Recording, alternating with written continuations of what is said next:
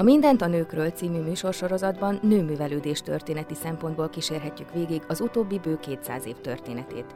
Igyekszünk felragyogtatni az elfeledett alkotónők arcélét, vagy árnyékban élő nőkről beszélünk, és olyan mozgalmakról, amelyek a női művelődést segítették elő.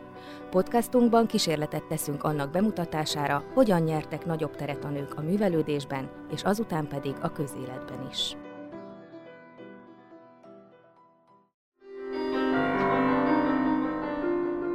Kedves hallgatóink, Bécsben az Orange Rádió stúdiójában ülünk, majd elmondom a vendég nevét is, csak egyelőre azt a meglepetést konferálom be, hogy egy különleges adásnak a résztvevői most a hallgatók, Bécsben készül a Mindent a nőkről mai külön kiadása, mondhatnám úgy is. Nagyon kedves vendéget üdvözlök a stúdióban Cibula Katalin személyében, akit itt a Bécsi ösztöndíjam alkalmával volt szerencsém megismerni. Mégpedig az úgy történt, hogy az ausztriai magyarok Egyesületek Központi Szövetségének rendezvény sorozata, amely felnőtt oktatást tart időnként. Meghívott vendége volt Cibula Katalin, és a program, ami előadott, nagyon felkeltette az érdeklődésemet. Nem más volt ez, mint egy Szóbel Minkáról szóló előadás. Nagyon meglepődtem ezen a tényen, hogy egyáltalán vajon kit is fog ez majd érdekelni, de aztán kiderült, hogy teltházas volt az előadás, és nagyon nagy sikerű lett, és méltán nekem magamnak is nagyon tetszett, pedig hát hallgatóink, akik esetleg annak idején hallották, tudják, hogy már Czóbel Minkáról a nőtörténeti sorozatban beszélgettünk egy szakértővel, az is nagyon érdekes volt, de itt a Bécsi előadáson ugye egy másik kutató szemszögéből, másik kutatás alapján újabb tények is a tudomásomra kerültek, nagyon-nagyon érdekes vonatkozásai Czóbel Minka életének. Cibula Katalin a rokoni szálakat is elég alaposan megnézte, és utána járt, és felvázolta érdekességeket ebből, tehát ez tényleg, tényleg egy, egy nagyon jól sikerült, a többieknek is tetszett az előadás. Természetesen az adás után, illetve az előadás után megkerestem őt, és akkor beszélgettünk, és kiderült az, hogy nem csak Czóbel Minkával foglalkozik, hanem több más nő szerzővel is. Cibula Katalin irodalomtörténész, és innentől kezdve átadom a szót, mert a többi tényt azt jobb lenne, hogyha te magad mondanád el a hallgatóknak, hogy is vagy te most itt Bécsben, későbbiekben pedig majd arról beszélünk, hogy a kutatásaid milyenek. A sors iróniája, hogy éppen itt Bécsben találkoztunk, mert találkozhattunk volna éppen Budapesten is, hiszen mind a ketten alkalmi vendégek vagyunk itt Bécsben. Én ezt a tanévet töltöm itt, mint vendégtanár az egyetemen, az egyetem finnugor tanszékén hungarológiát tanítok. És tulajdonképpen véletlen az, hogy Minka kapcsán is ismerkedtünk meg, és nem is tipikus rám nézve, tekintettel arra, hogy én mint irodalomtörténész 18-19. századdal foglalkozom, és elsősorban színház és drámatörténettel. Ugyanakkor viszont nem csak nememből fakadóan, de egyetemista korom óta érdekel az, amit itt Bécsben Frauel literatúrnak neveznek, és ami nem okvetlenül jelenti ugyanazt, mint a gender studies. Tehát a női irodalom számomra úgy érdekes, mint egy speciális nézőpont, illetve mint az irodalom fő iránya mellett, vagy azzal párhuzamosan megjelenő speciális művészi megjelenési forma, különösen a 18-19. században, ezt már azért már nem így fogalmaznám. Tehát Czóbel Minka egy kirándulás volt számomra az egyetemi oktatás mellett, ahol alapvetően színház és, magyar színház és drámatörténetet tanítok, meglepő érdeklődéssel a hallgatók részéről a színház irányába, most szerveztünk éppen a kolléganőmmel egy, egy magyarországi színházi előadásra látogatást, ahová még utólag kellett jegyeket könyörögni, mert annyira szerettek volna a hallgatók Magyarországra a Nemzeti Színházba eljönni. És meg is valósult? Vagy ez még csak szombat. Szombaton lesz az előadás, amire én nem tudok elmenni, mert az én jegyemet is átadtam másnak egyik hallgatónak. Én már láttam a Bang Bang Juniort, úgy gondolom, hogy, hogy nézzék meg a hallgatók inkább, mint hogy én sokat szól. Ugyanakkor viszont az itteni időt szeretném arra is fordítani, hogy olyasféle kultúrkapcsolatoknak nézzek utána, aminek az egyik ága Magyarország, a másik ága pedig Ausztria vagy Bécs. És ezért az én hozott anyagom a mostani előadásra, előadásba, vagy ebbe a beszélgetésbe Gabriele Baumberg, vagy Bacsányi Baumberg Gabriella, nevezzük németesen vagy magyarosan, aki ezt a fajta kultúrkapcsolatot nagyon karakterisztikusan jeleníti meg.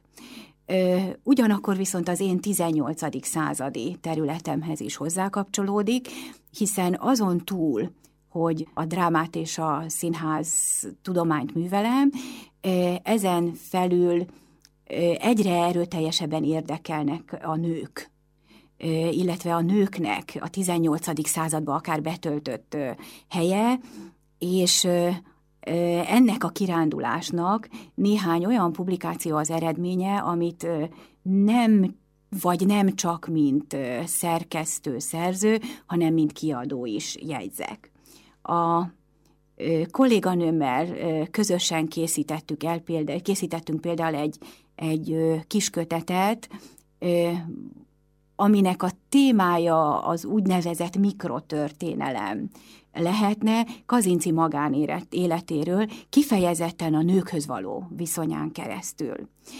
És hát Bacsányi, Kazinci, ez az időszak olyan sok szállal kapcsolódik egymásba, hogy nyilvánvalóan nem pusztán a kazincit körülvevő nők, hanem egyáltalán ennek a nemesi létből polgári létbe haladó világnak a karakteres nő alakjai érdekelnek engem.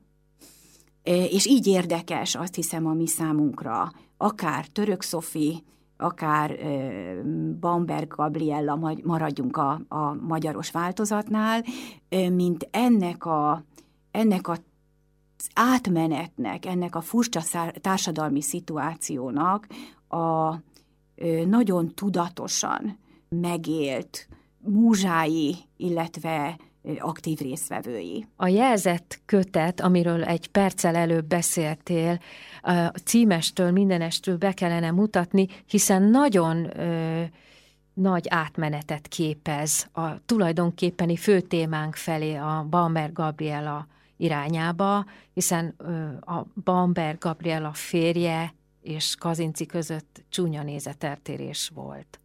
Ö, én inkább úgy fogalmaznék, hogy a sorsuk ö, sokszor haladt párhuzamosan, és ezek a párhuzamok nem mindig elégítették ki őket.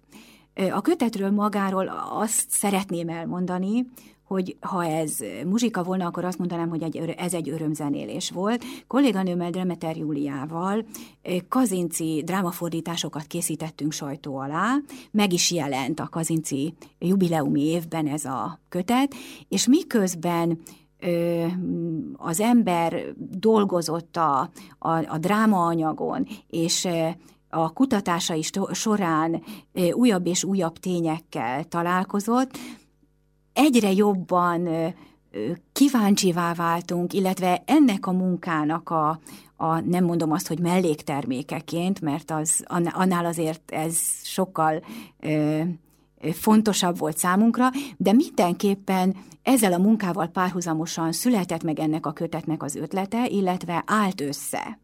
Ö, ez, ez a kötet csak kazinci szövegeket tartalmaz, méghozzá úgy, hogy a szövegekből kirajzolódjék a, a mester életrajza, elsősorban a nőkhöz való viszonyán keresztül. Tehát a kötet több részből áll, mindegyik rész valamilyen módon a nőket állítja centrumba, az érzelmek iskolája, elnevezés a kassai éveket, ahol, ahol nem csak ez a bizonyos nézeteltérés történt meg Kazinci és Bacsányi között, nem csak a Magyar Múzeum szerveződött, hanem mindenféle magánéleti bonyolultságok is színezték ennek a hátterét, amiknek megvoltak a maga irodalmi következményei is. Ezt tárgyalja az érzelmek iskolája rész. Az illanó remény azokat a kísérleteket mutatja, amelyek során Kazinci a fogság után egzisztenciát próbál teremteni, nagy handicappel, nem csak a, a börtönbe töltött évek miatt, hanem nyilvánvalóan a, a társadalmi reakciók miatt is, vagy szűkebben a családnak a reakciói miatt, hiszen a család nagyon rosszul viseli azt, hogy, hogy ö, ö, egy megbélyegzett családtagja van, ugyanakkor viszont Kazinci a börtönben töltött évek alatt le is marad, el is marad a, a családalapítás és az egzisztencia teremtés ö, ö, problémájában. A következő rész a Sophie címmel, nyilvánvalóan török, török Sofit a feleséget állítja középpontba, majd pedig a boldog alkonya a házas életüknek, illetve az ott felvillanó érzelmi problémáknak a szeve, szemelvényeit mutatja, szigorúan kazinci szövegek alapján, tehát vallomásszerűséggel. A kötetet nem titkoltan nőolvasóknak szántuk, és ugy, ugyanakkor viszont nem pusztán olvasni, hanem nézni valónak is, és a szövegek mellé ismert, vagy még inkább kevésbé ismert képzőművészeti alkotásokat állítottunk ebből a korból. Azokat a képeket, szombrokat, amelyek a nagy közgyűjteményekben találhatóak, nem mindig kiállítva, hanem sokszor a raktárakban, és a, a címlapja például a kötetnek egy olyan kazinci portré, ami a Budapesti Történeti Múzeumban található, de nyomtatásban még soha nem jelent meg.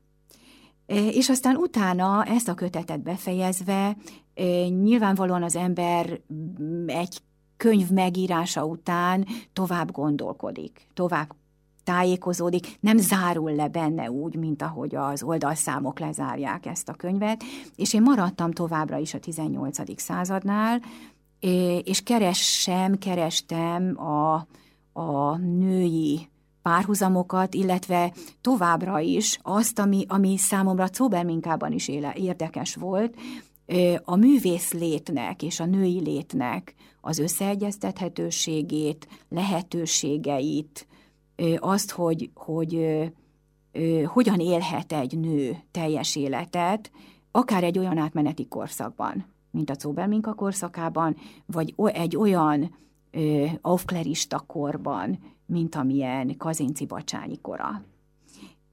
És hát így rajzolódott ki számomra mindig karakteresebben a Bécsi Szaffónak az alakja, mert ugye, ha Bacsányit a legszebb férfi költőként apostrofáljuk a magyar irodalomba, a Kininger rajz alapján, akkor méltán nevezhetjük Bécsi Szaffónak Bamber Gabriellát, akit kortársai neveztek el így.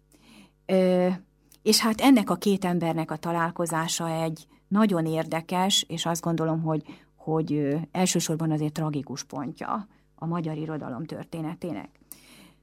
Bacsányi nem nemesi származású, polgári foglalkozású családból származik, cipész volt az apja. Tapolcán éltek, és Tapolcán gyerekkoromban találkoztam először egy nagyon szép női szoborral, ami alatt ez állt Bamber Gabriella, és a csónakázótó túlsó oldalán, túlsó partján pedig egy kicsi szálloda, ami a Gabriella nevet viseli. És azt hiszem, hogy, hogy ez a tiszteletadás körülbelül, a, a, a tiszteletadás ennek a költőnőnek körülbelül be is fejeződik Magyarországon, tehát a, a, a lokálpatrióta tapolcaiak őrzik az emlékét. Azért ez nem is kevés. Tulajdonképpen, ha azt vesszük, hogy sok költőnőről semmilyen módon nem emlékezik meg, még a legszűkebb környezete sem.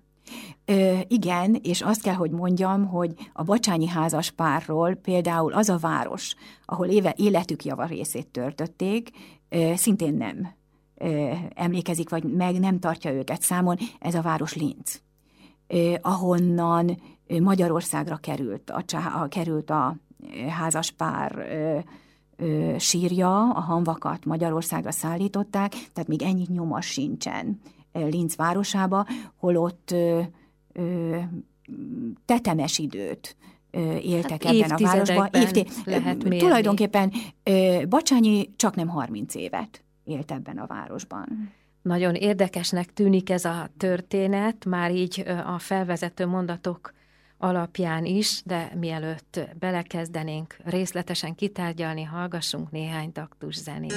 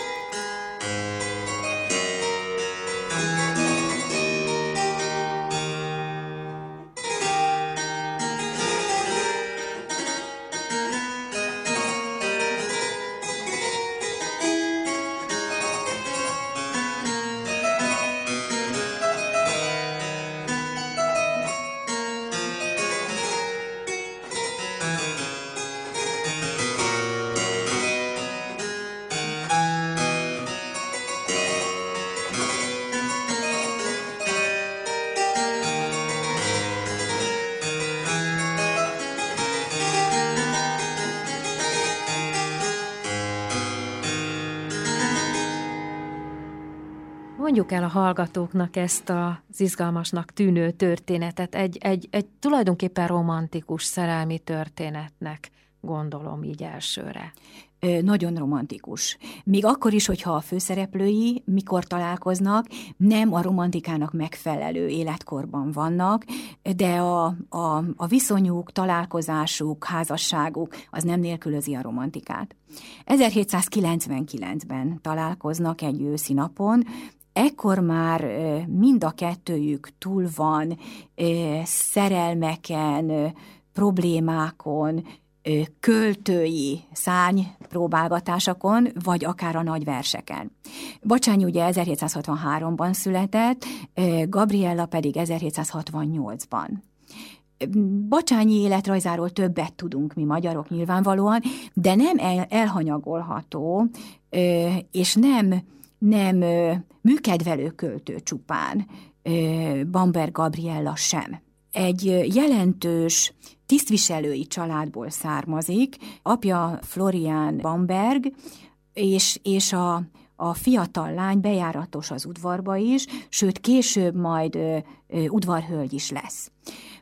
Bécsben ebben az időszakban láthatjuk azt, hogy több ö, írónő születik, hiszen például a híres Karolina Pichler az nem csak barátnője volt Gabriele Bambergnek, hanem abszolút kortársa is körülbelül egy év van kettőjük között, és nagyon jó barátságban is voltak, hogy aztán ez a barátság hogyan szakadt meg, az egy külön történet, és van, van egy érzelmesebb, meg egy valószínűleg valóságosabb, reálisabb magyarázata is ennek.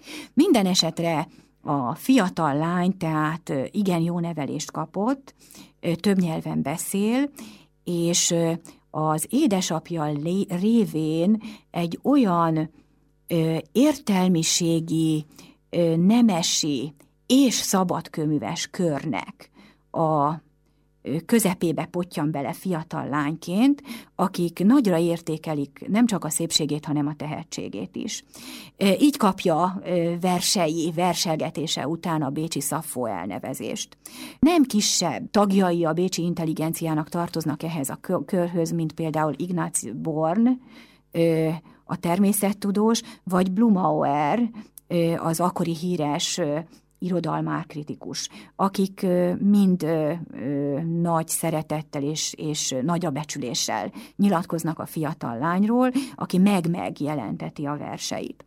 1799-ben tehát egy estéjen találkoznak, amely estét például Kinninger adja, az a festőgrafikus, aki portrét készít Kazinciról is, a fiatal Kazincit az ő portréja alapján ismerjük, és ezt a bizonyos képet, ami alapján a, olyan szépnek látjuk mi Bacsányit, szintén Kininger készítette, és emögött az együtt dolgozás mögött egy mély, őszinte, sírig tartó barátság bontakozik majd ki. Kininger az, akinek a keze majd még a Linci vagy inkább azt mondom, hogy figyelme a linci internálásba is elér.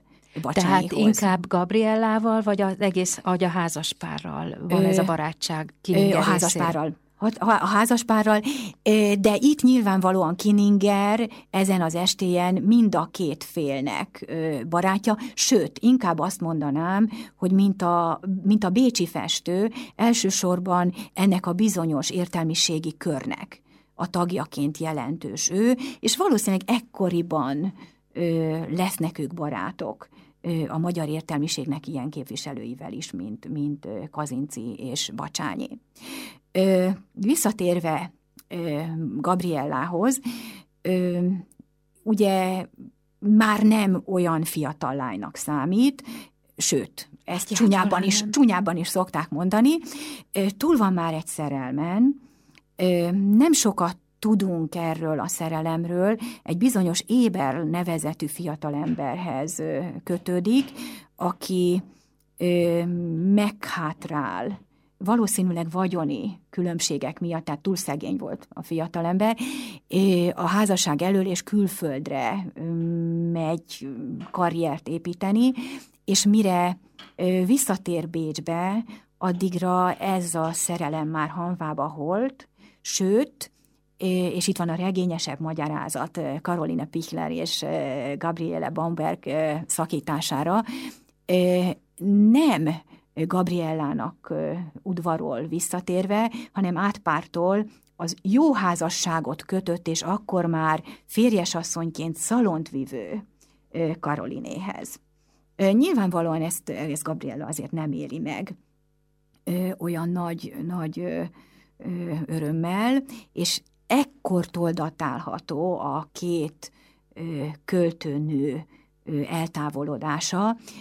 Egymástól, amit később határozottan elmélyít az, hogy Karoline jól megy férjhez, és tulajdonképpen a, a Pichler vezetéknév, amin ő bevonul az irodalom történetbe, a férjétől származik, ő egyébként Greiner születésénél fogva, de ugye így senki nem emlegeti, és a társadalmi rangja révén tudja megalapítani azt a szalont, az, és, és tud lelke lenni annak a szalon életnek, ami, ami őt fontossá teszi Bécsbe, és ami nyilvánvalóan munkál az irodalmi karrierjében is. Gabriella házassága pedig nem ilyen kört fut, társadalmilag nemhogy meg, nem, nem megbecsült a későbbi férje, hanem, hanem ebben az időszakban erőteljesen kompromittált, hiszen Bacsányi már túl van. A, a börtön, a, a, a Kufsteinben töltött, a, a Martinovics féle összeesküvés miatt Kufsteinben töltött egy éves börtönbüntetésén. Ő sem az első szerelem időszakát éli ekkor, mögötte is egy nagy szerelem húzódik meg, és ennek a hősnője a magyar irodalom szempontjából nagyon érdekes nő, Ilosvai Krisztina. Ha Kazinci feleségét úgy tekintjük, mint azt a ö, magasrangú, nemesi, arisztokrata nőt, aki példásan ö, nagy beleérzéssel, nagy ráérzéssel lesz társa Kazincinak egy polgári életforma kialakításában, és ebben a polgári életben találja meg a maga helyét, hangsúlyozni szeretném, hogy nem elsősorban egzisztenciálisan, hiszen a Kazinci házas pár jószerivel mindig szegény volt. Ennek az okaiba most nem kellene valószínűleg belemennünk, de, mind, de semmiképpen sem azt jelenti, hogy ez a polgári, polgári életvitel, ez valamiféle gazdagságot jelent, hanem eszmeiségében, gondolkodásmódjában, értékrendjében polgári életvitelt. Most ezzel szemben azt gondolom, hogy ez a bizonyos Ilosvai Krisztina, ez a, az antitézis török Szofival szembe, ő is arisztokrata születésű, de azt hiszem, a, a család nem túl gazdag. Egy, egy ilyen, egy kellemes vidéki nemesi életforma veszi körül, viszont egyrészt nagyra vágyó, másrészt pedig azért kulturáltabb nő a kora átlagánál. És az életrajza bele szövődik Kazinci életrajzába, Bacsányi életrajzába és Csokonai életrajzába is. Tehát egy sokágú múzsa, aki viszont egyik férfival sem ö, realizálja a kapcsolatát, és mind a kétszer ö, vigyáz arra, hogy ö, jól menjen férjhez, a férje vagy rangban, vagy anyagiakban felfelé törekvést jelentsen az ő számára. Így hiúsul meg valószínűleg Bacsányival is az első mm, ide, az első időkben a kapcsolata, ez a 80-as évekre tehető, amikor Kassán ö, találkoznak, és végül elválnak egymástól. A következő felvonásban, a 800-as évek elején ö, a, a börtönből szabadult ö, Kazinci az, aki udvarol Ilosvai Krisztinának, aki ekkoriban megözvegyül. Tehát a Bacsányival kötött, a Bacsányival nem megkötött házasság után egy, egy bizonyos Sárosi Gyula nevezetű katonatisztet választ férjül, aki nagy beteg, és hamarosan meghal. Kazinci tanúja a házas pár utolsó idejének, fontos barátja a férjnek, aki kvázi ráhagyja a feleségét. Ugyanakkor viszont ebben az időben, tehát megözvegyülésekor Nagyváradon megismerkedik Ilosvai Krisztina Csokonaival is, és tudjuk azt, hogy Csokonai sem marad közömbös a fiatalasszony vonzereje iránt.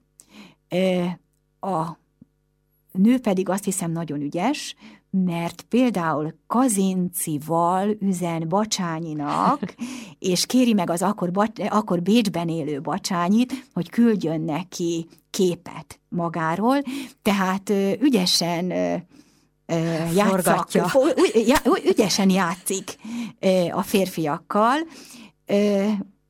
és hát, hát ennek az ügyességnek aztán mégsem lesz házassága vége, hogy mégis azt mondom, hogy ellenpólus azt e, egy kazinci levéllel, egy, egy részletes beszámolóval szeretném illusztrálni, ami mutatja azt, hogy egyrésztről nyilvánvalóan van érzéke a kulturált férfiak iránt.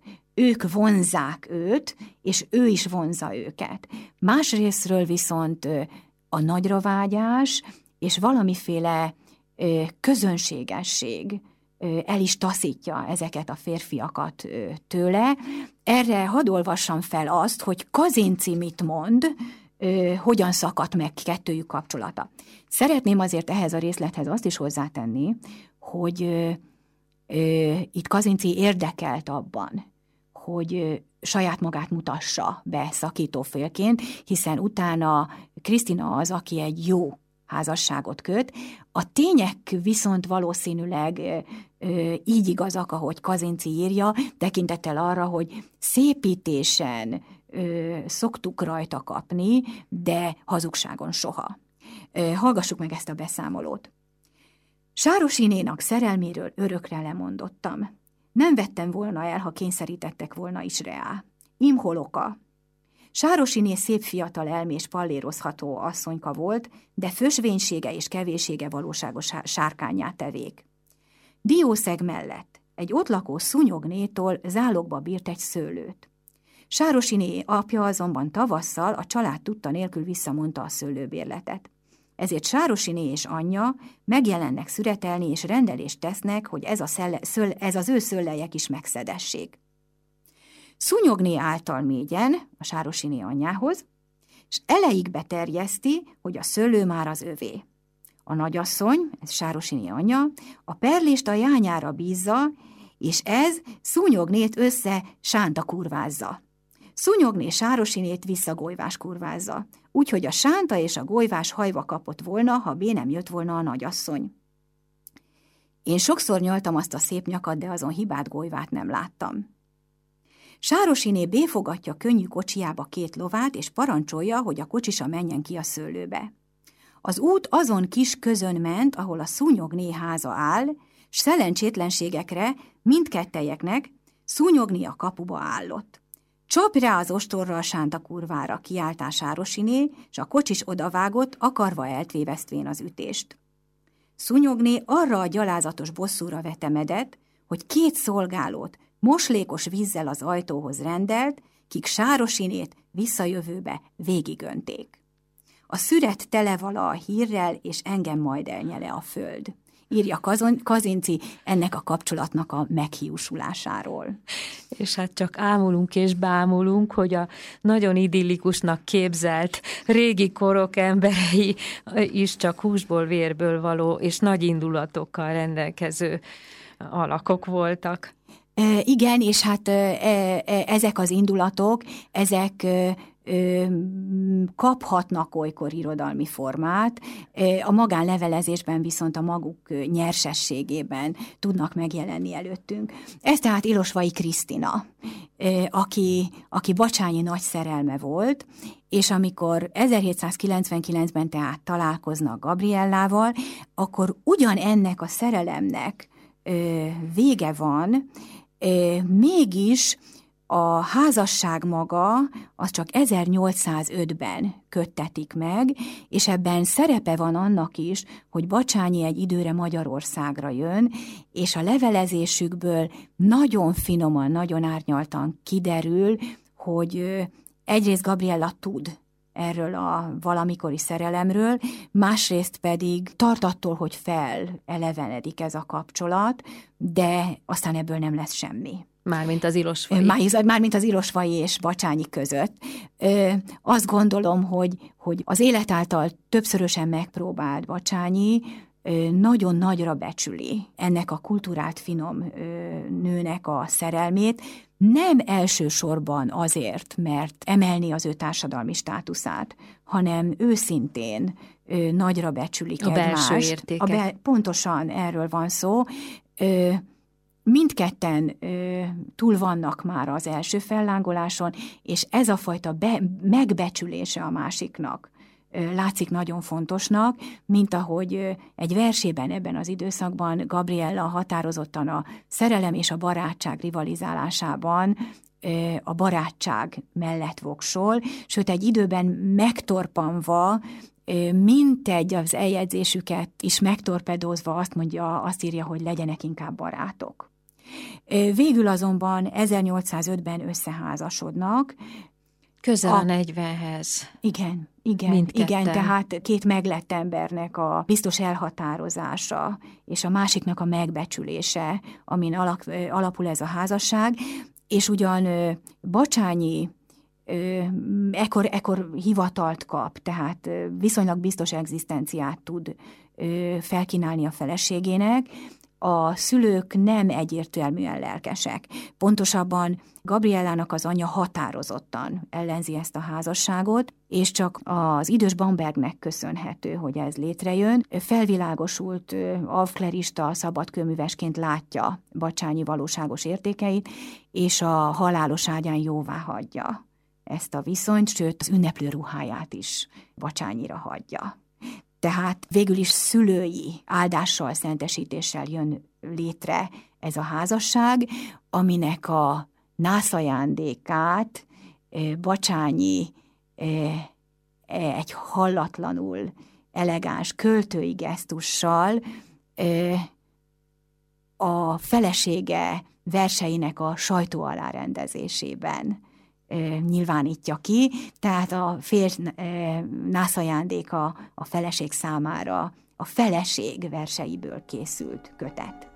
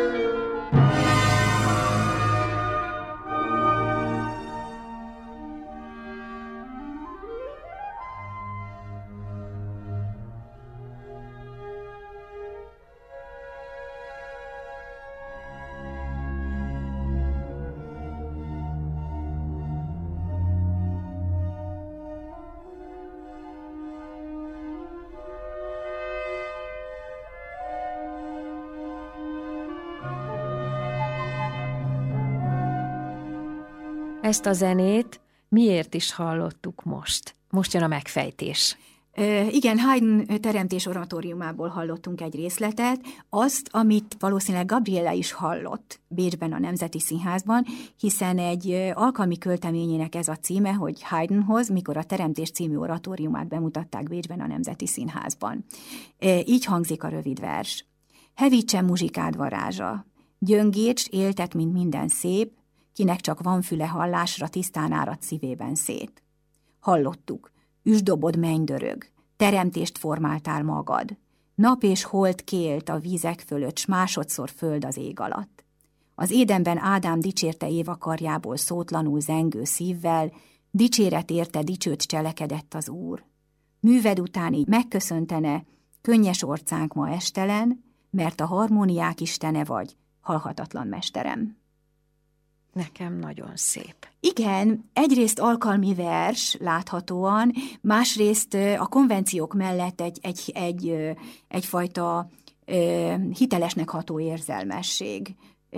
A, a, a zene, zene varázsának a, a, a szó, szavakká formálása érezhető ezen a, ezen a szövegen, mint ahogy ilyesféle hiteles élethelyzeteknek, vagy szerepeknek a megformálása teszi élénké, vagy, vagy a mai olvasó számára is befogadhatóvá ezt a költészetet. Például egy ajándékba kapott fehérpár kesztyűhöz írt epigramma, vagy a csokoládéról írott vers. Úgy gondoljunk arra, hogy Magyarországon a kávé kapott ebben az időszakban költeményt, Gabriella pedig a kávé helyett a csokoládékehelynek szentel egy epigrammát. És hát a férjéhez való viszonyt mutatja, hogy megénekeli a tokai bort is, mint annak a vidéknek a, az italát, ahová a férje is tartozik. Ő maga soha nem járt Magyarországon, másfelé szólította őket az élet, hiszen a házasság kötésük után 1805-ben történt tehát, ö, elég ö, zaklatott idők járnak, a napóleoni korszak következik.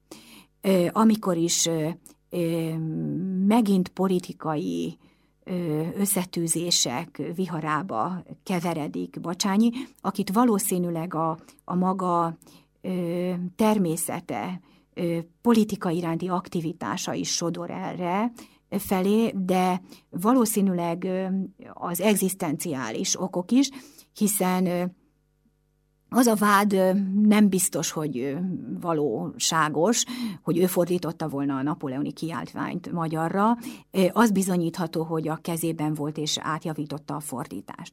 Ugyanakkor viszont az egészen biztos, hogy a Kufsteini rabsága idején ö, börtöntársak voltak azzal a Maré nevezetű ö, államtitkárral, aki Napóleon államtitkáraként írja be magát a francia politikai életbe, és ezt a kapcsolatot kihasználandó Bacsányi Párizsba utazik. És itt próbál állami hivatalt elnyerni, feleségét Bécsben hagyva, addig, amíg, amíg a maga élete nem konszolidálódik. Ezek a, ezek a kísérletek azonban nem olyan jól sikerültek, a, csalá, a, a házaspár levelezéséből azt tudjuk, hogy Bacsányinak nem sikerül olyan eredménnyel kapcsolatokat kiépítenie, mint ahogy szeretné. A feleségére viszont nagyon rossz fényt vet. Az, hogy a férje mondjuk úgy, hogy Napóleonhoz pártolt, és Napóleon bukása után ennek meg is lesznek a következményei. A feleség viszont nagyon erőteljesen, mondjuk úgy, hogy tartja a frontot. Bécsben nagy nehézségek közepette. És azt hiszem, hogy itt van a másik fontos magyarázata a bécsi arisztokráciával és így az irodalmi körökkel való szakításnak is. Gabriella nagyon szegényen él Bécsben, ilyen társadalmi különbséggel nem is látja jónak a kapcsolattartást a Pichlerházzal, ahol ő legendás szépségként és, és olyan jól öltözött fiatal lányként volt jelen, akiről a Karoline azt jegyzi fel, hogy a, az öltözködését utánozták, követték a, a bécsi szalonokban. Most visszavonul, és De saját vajon, vagyonnal nem Az, az apjának van némi részvénye, és az ezekben a háborús időkben nem is, rossz, nem is jól ö, ö, jövedelmez, sőt egy időre le is, e, valószínűleg el is esnek, tehát a párizsi tartózkodásuk alatt el is esnek ezektől a jövedelmektől, úgyhogy egzisztenciálisan nagy bizonytalanságban van. Ö, és mikor végül is Napóleon, Bacsányinak sikerül a napóleoni érában a vártnál kevesebb, de biztos egzisztenciát kijárni a Párizsba, akkor maga ut- utána is megy a felesége. Ez a pénz azonban csak nagyon rövid ideig látszik biztos egzisztencia teremtő forrásnak, tudnélik, megbukik Napóleon. És Gabriella visszajön Bécsbe, a Bacsányi pedig menti, ami menthető. Ekkor a volt kapcsolatai némileg megmozdulnak, kap segítséget, biztatják versírásra. Még korábban, amikor, amikor Mária Luisa például férhez meg, meg gyereke születik, akkor, ez, akkor, akkor az ismerősök biztatják arra, hogy Gabriela írjon verset ezekre az alkalmakra, de végül is miközben ő azon dolgozik, hogy a férje visszajöhessen Bécsbe, Bacsányit Párizsban elfogják, és bíróság elé állítják. Ennek a, ennek a jogi procedúrának az lesz az eredménye, hogy ugyan nem sikerül bizonyítani, hogy bűnös lenne, de az ártatlanságát sem. És a házaspár talál egy esküt ellenséget magának, Szédelnicki rendőrminiszter személyébe ha olvassa az ember a jelentéseket, valami olyan személyes gyűlölet sugázik erre a szerencsétlen házaspárra ebből a rendőrminiszterből, ami érthetetlen. Lehet, hogy egyszerűen csak egy nagyon buzgó és magyar ellenes érzelmekkel rendelkező hivatalnokról van szó, de az is lehet, hogy messzebbre vezetnek a nyomok, tudnélik az az udvarló, aki esként ö, található meg a levelezésben, és akit a mama annak idején nagyon pártfogol ö, Bacsányi ellenébe, az a kutatás feltételezése szerint ennek a bizonyos Szédelnickinek az unokaöccse. Ezt nem tudjuk biztosan. Minden esetre a miniszter az uralkodóhoz vezető utat is elvágja a házas pár elől, és Linzbe internálják őket, ahol egy rövid fürdő, bádeni fürdőtartózkodástól eltekintve 1816-tól halálukig élnek mind a ketten, nagyon szoros összezártságban, és valamiféle tisztes szegénységben. Tehát későbbiekben megkapja Bacsányi a, a, a Franciaországból kapott rendszeres kegydíjat, és valamit jövedelmez. Gabriellának is az apai örökség, de igen szerényen élnek, és egyfolytában rendőri felügyelet alatt. Na ez az, ami tönkre szokta tenni az emberi kapcsolatokat. Ö, nem tette tönkre. Ö, kevesebbet ír ö, Gabriella, de maguk az alkalmak, amikor például fakad mutatják, hogy, hogy a két kulturált értelmes ember megtalálja egymásban a társat a bajban is, például a férje születésnapjára ír verset, a verseit, a régebbi verseit gondozza, mert Bacsányi újra sajtó alá akarja rendezni a, a feleségének verseket. a verseit, egy ilyen összegyűjtött kötetbe. Társaságuk is adódik némileg, egy, egy színésznő, egy bizonyos Seitz nevezetű színésznő, és a, a férje egy órásmester, akik kezdetben jelentik ezt a szűk társaságot. Bacsányinak a levelező társai is ö, megritkulnak, de az a Kininger, aki, aki a kapcsolatuknak a kezdetekor jelen van, ö, továbbra is levelezésben áll ö, a házaspárral, sőt, egy tanítványa, egy József Hafner nevezetű linci születésű festő visszatelepszik a saját városába, és hallatlan tisztelettel jelentkezik Bacsányinál, és gyakorlatilag a, a, a házaspárnak a jó barátja lesz olyannyira, hogy amikor ö, ö, végül is ö, Bacsányi magára marad, 39-ben meghal Gabriella, és ő még 45-ig él magányosan, akkor ez a bizonyos Hafner az, aki a társaságot jelenti neki, és aki aztán a hagyatékot is tulajdonképpen megmenti az utókor számára. Mindkettejükét? Vagy csak Gabriella? A Gabriellának kevesebb szövege maradt fenn a száműzetésből, de a, a, a, a, a házaspár szellemi hagyatéka az, ami a Hafnernek a, a birtokába kerül.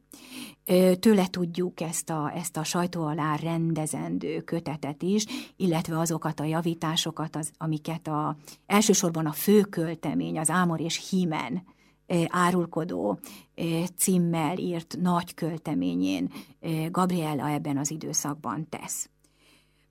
És hát van egyfajta nagyon szolid elégtétele is a, a volt udvarhölgynek, tudnélik a, a Lamberg család, illetve a Lamberg hercegi pár, akik Felső-Ausztria kormányzói lesznek, megkeresik a Bamberg lányjal való kapcsolatfelvételnek a lehetőségét, amit versben meg is ír nagy megtiszteltetésnek véve a dolgot Gabriella, és végül ők lesznek a pártfogói, és bizonyos mértékig nem csak szellemi, hanem társadalmi értelemben is egyfajta nagyon szolid rehabilitációt jelentenek ők ketten, elsősorban a magasrangját elvesztett feleség számára, hiszen gondoljuk el, hogy ez az asszony nem kellett volna, hogy kövesse a férjét a számüzetésbe, a barátai mellé álltak annyiban legalábbis,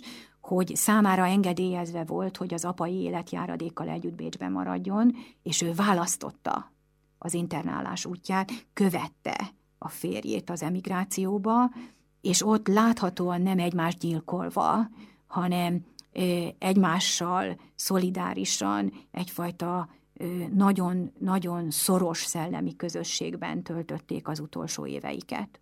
És még hozzá nem is keveset, ez a, ez a számüzetés hosszúra nyúlt.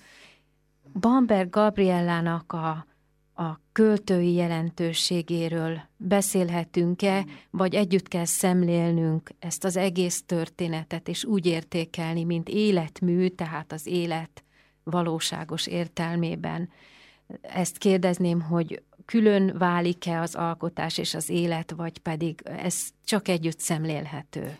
Ö, azt gondolom, hogy akár külön is. Tehát aki nem ismeri Gabriele Bamberg történetét, az is befogadóvá válhat a költészete irányába, mint ahogy, ahogy az osztrák irodalomnak ő része. Mindenképpen irodalomtörténészek foglalkoznak vele, és ennek a kiterjedt Pichler körnek az egyik ágát, az egyik hajtását jelenti, azokat a, azokat a művelt, főnemesi, nemesi származású hölgyeket, akik, ha nem is egzisztenciális kényszerből, de mindenképpen a műkedvelésből kiemelkedve professzionálisan akarják művelni vagy művelik a költészetet, és itt megemlíteném még a félig meddig következő nemzedéknek nevezhető, Arte, nevezhető Artner Teréziát, akiről most döntsük el, hogy magyar vagy osztrák irodalmi személyiségként tartjuk számon, hiszen németül írja a műveit, az Artner az egy tipikusan, vagy jellegzetesen magyar nemesi család, akiknek a leszármazottai ugye a magyar intelligenciának jeles képviselőit adják, és ugyanakkor viszont ez, a, ez az Artner Terézia magyar témájú dolgokkal foglalkozik, magyar barátnői vannak, és, és sikeres drámaíró lesz. Tehát ezek az nők itt Bécsben professzionálisan művelik az irodalmat, és azt hiszem, hogy ezen az az élettény nem változtat, hogy egy idő után ebből a körből Bamberg Gabriella kiesik. Hiszen addigra összejön egy, egy életműre való költészet, különösen ha azt nézzük, hogy Bacsányinak is a termékeny időszaka a szabad évekre esik, és a linci internálás a számára sem a költészetének a felvirágzását, hanem egy passzívabb periódust jelent, még akkor is, ha mindketten bizonyos fajta kapcsolattartást tartanak a művészeti élettel. Ez azért tudjuk, hogy, hogy igen korlátozott, és valljuk be, hogy rendőri felügyelet alatt ez azért nem is megy olyan A múzsák jól. hallgatnak. Igen, igen, pontosan erről van szó. Bamber Gabriellától most műsoridőnk végén el kell búcsúznunk.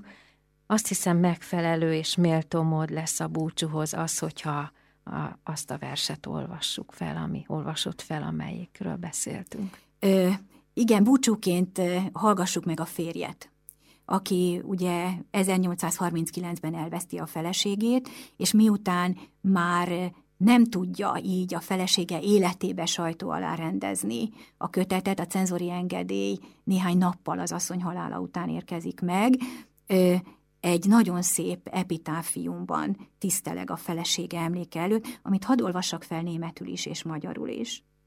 Fern von allen, die uns lieben, die Blut und Freundschaft uns verband, hier wo mir nichts als du geblieben, hier ist mein letztes Vaterland. Ez valahogy így hangzik számomra magyarul. Távol mindenkitől, kit szeretnek, kikkel vér és barátság összeköt, itt, hol nem maradt rajtad kívül senkim, itt hújjon rám a végsőrög. Így temetődnek el ők, Linzben ketten. Köszönöm a beszélgetést Cibula Katalin irodalomtörténésznek, a hallgatóknak a figyelmet, viszont hallásra már Budapesten.